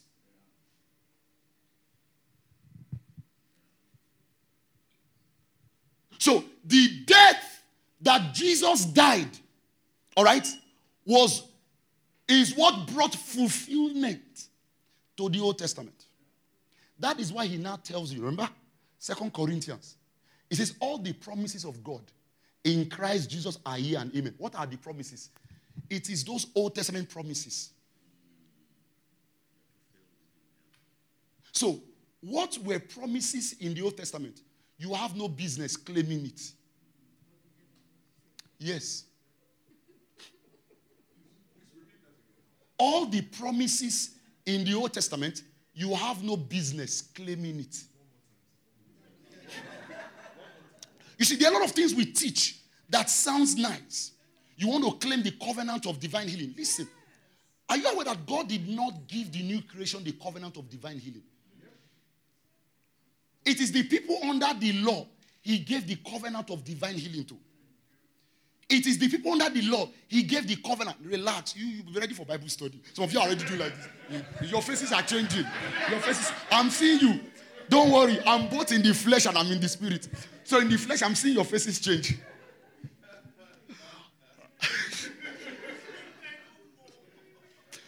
Of you are probably thinking, all those promises I'm confessing that is that are written on my written on my shelf. Am I going to go and tear them off?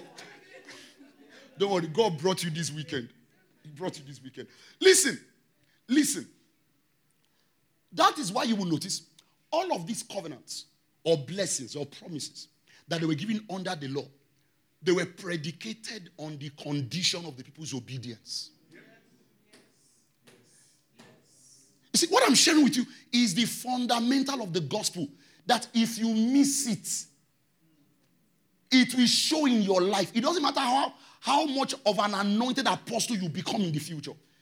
If you miss this foundation, it will show. No, yes. It doesn't matter how much of an anointed prophet you become, it will show. All of this is a pro- when Peter, rather Paul, was saying to the Corinthians all the promises of God. What do you think he was talking about? He was talking about the law. The law has promises. Promises.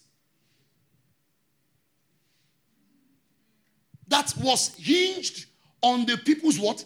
Obedience. That is why the law, as far as the blessings in therein are concerned, all right, works in such a manner that God says, if you do this, I'll bless you. Conditional. If you are hacking, I will do this. Have you noticed that there is no such thing in the new covenant? In the new covenant, all of that's what Paul means all the promises of God in Christ Jesus are ye and amen. In the new covenant, the manifestation of those blessings are not hinged on your obedience. We are not saying you should live in rebellion. We're just stating what is fundamentally true. They are hinged on the obedience of Jesus. So that means how they become manifest in your life, all right, is not in any way predicated on the condition of what you do. They are all predicated on the condition of what God has done in Christ. You see, this is one of the things about the gospel that causes the religious minds to fry. They want to help God. Help God ensure that no, you can't. You can't. You can't. That's why you hear very dangerous statements such as this. But they've been there, but we didn't pay attention. Very dangerous statements such as what you see in First John chapter 1, chapter 2, sorry, First John chapter 2, verse 1. He said, I've written to you, little children, that you sin not. He said, if any man sins, all right? He said, and if any man sins, right? Let him know that what? We have an advocate with the Father. Jesus, the what? Who is what? Notice the propitiation. All right. Some other translation says atonement for our sins. Notice. He said, but not only for us, but also for the sins of the world. In other words, you don't need to do anything to qualify for the benefits, all right, of his atonement. All you need to do is just to receive it. That is what you did at new birth. And you don't stop doing that thing you did at new birth. After new birth, you continue to just receive. You continue to just believe. You don't do anything. You didn't do anything before new birth to earn salvation. And salvation is from the Greek word soteria, which means the total package. Salvation is soteria. It means healing, it means deliverance, it means forgiveness. In fact, Another word used to interpret it is complete well being.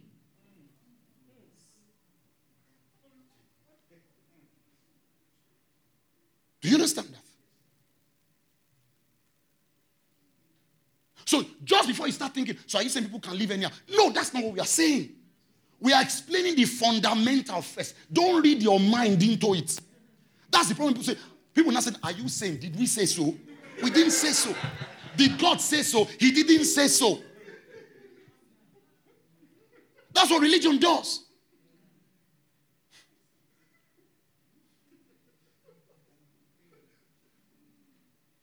Now, did you see that? The same apostles that spoke this into the saint also went on to bring forth admonitions to live right, to bring forth fruits of righteousness. But did you notice that as far as those admonitions are concerned, they didn't hinge it, they didn't make it a condition for getting anything. Rather, they made it, they portrayed it in a manner that depicts the fruit you should bring forth as one that has obtained salvation. They didn't make it a condition. You know, under the law, it was different. You have to live right to get this. You have to live right to experience that. In the in Christ, are we paying attention? You live right because you have experienced this. Do you understand? It's a huge difference.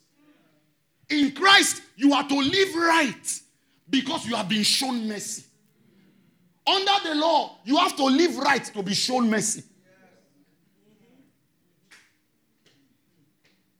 He tells you the new creation man Ephesians 4. All right? He said, put off. You see, those kind of admonition, you don't see them stated in a manner that suggests conditions for getting anything. You don't see them. I challenge, check it in scriptures. You don't see it. Those who thought they saw it, they were actually reading their minds into it. Let the scripture speak for itself. That is why the Old Testament saints they looked forward to this so great salvation till they died. Because they were living a life of conditional obedience. But they saw this one that is a, an expression of God's grace without works. So they kept looking forward to it till they died. They saw it as a better covenant.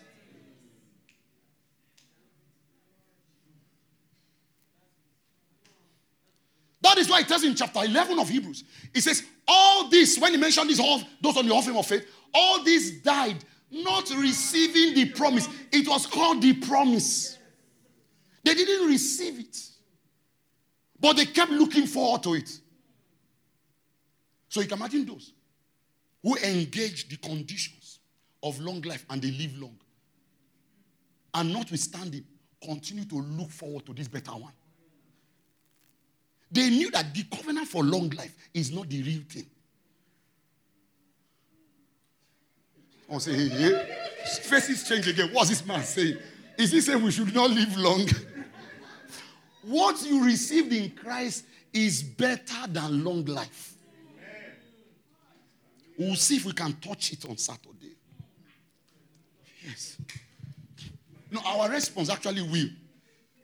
One of the ways to encourage me when I'm sharing something, you don't agree, just keep smiling. keep smiling. But if you are distorting your face and you're just keep pretending that you are getting it. okay, okay, okay. Taking it in gradually.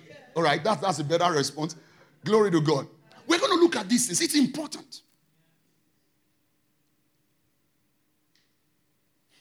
You see, um, um,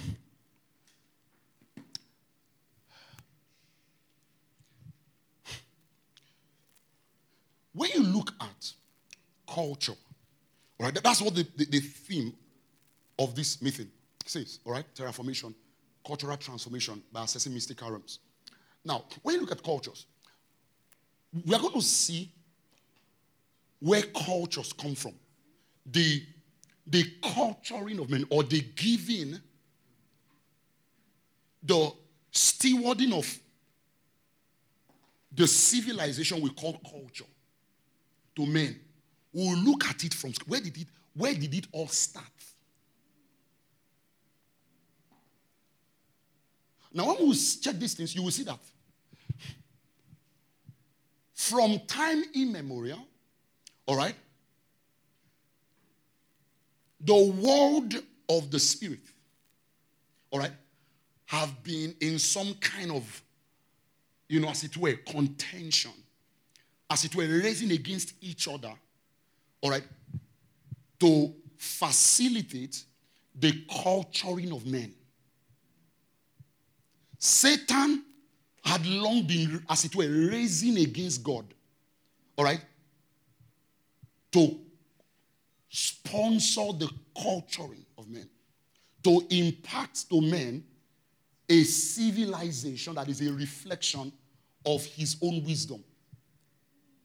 So that's why you look at scripture. Scripture talks about the wisdom of God that Christ is. Remember?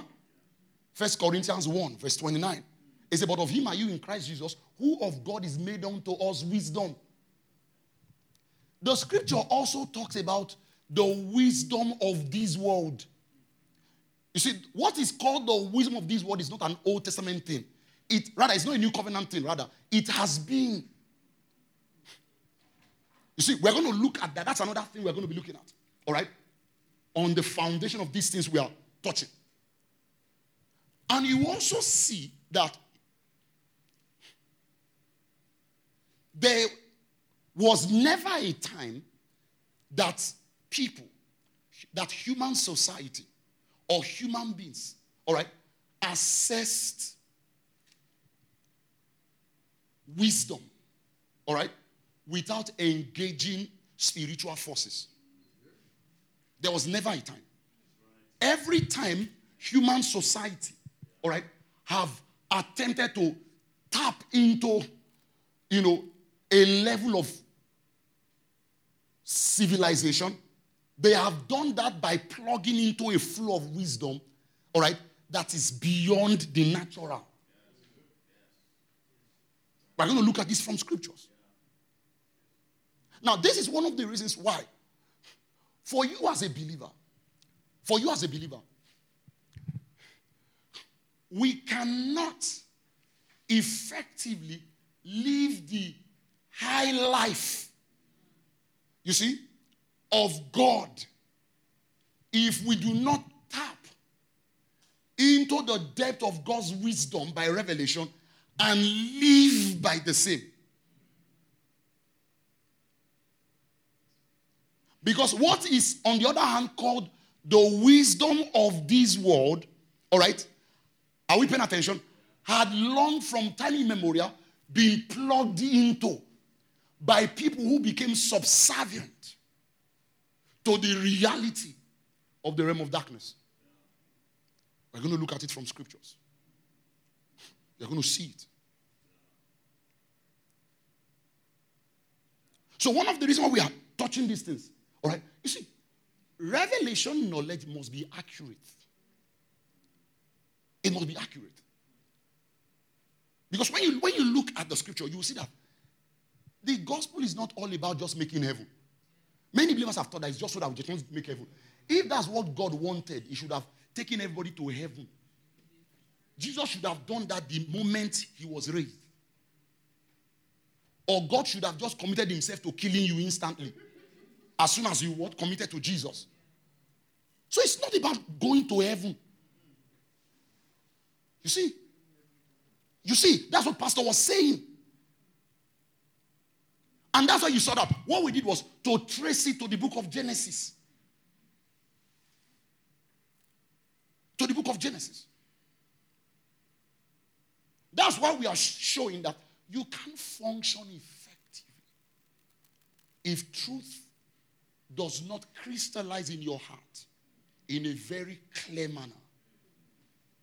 In a very clear manner. Glory to God. Hallelujah. Thank you, Father. Thank you, Oh, thank you, Jesus. So, uh, you know, as we begin this meeting, all right, I, I want you to, to talk to your Father. Oh, talk to Him and, and in your own words, tell Him, tell Him how much open you are in your heart for His truth. Tell Him that within the next couple of days we'll be fellowshipping together. ask him, you, you give him the permission, as it were, to cut your heart with the light of his truth. Tell him you are not, you are not, you are not afraid of losing false beliefs. You are not afraid. Tell him to see you. You know that scripture in chapter 4 of Hebrews, verse 12 talks about the word of God, how that it is sharper than a two-edged sword, and it pierces even to the what? Dividing asunder of soul and spirit, joint and marrows. He said, and a discerner of what? Of the heart and the intent thereof. The following verse says, still speaking of this word, he says, and there is no creature that is hidden from the eyes of him with whom we have to do. Tell him that as the living word during this meeting, tell him to see you, tell him to expose every darkness. Tell him to look into the nooks and crannies of your heart and expose anything that is, that is contending and contesting against the advance of his life in your heart. In your own words, tell him. Like David said, he says, Search me, search me, and see if there's any iniquity in me. Search me. Iniquity in this context means some, that which is not according to truth. That which is according to the traditions of men. No wonder Paul in 2 Corinthians 10 said, He said, The weapons of our warfare, they are not natural, they are not ordinary, they are not carnal, but they are mighty for pulling down strongholds, strongholds of reasonings, strongholds of human philosophies, strongholds of thoughts that exalt themselves against, the, against Christ. Tell him to search you. Oh, search you. Search you by his truth, causing the surge of light and glory to encompass you. Go ahead and talk to him. Mana supretemo godiba No mandari padu kamana soso patelege dikata ladabash.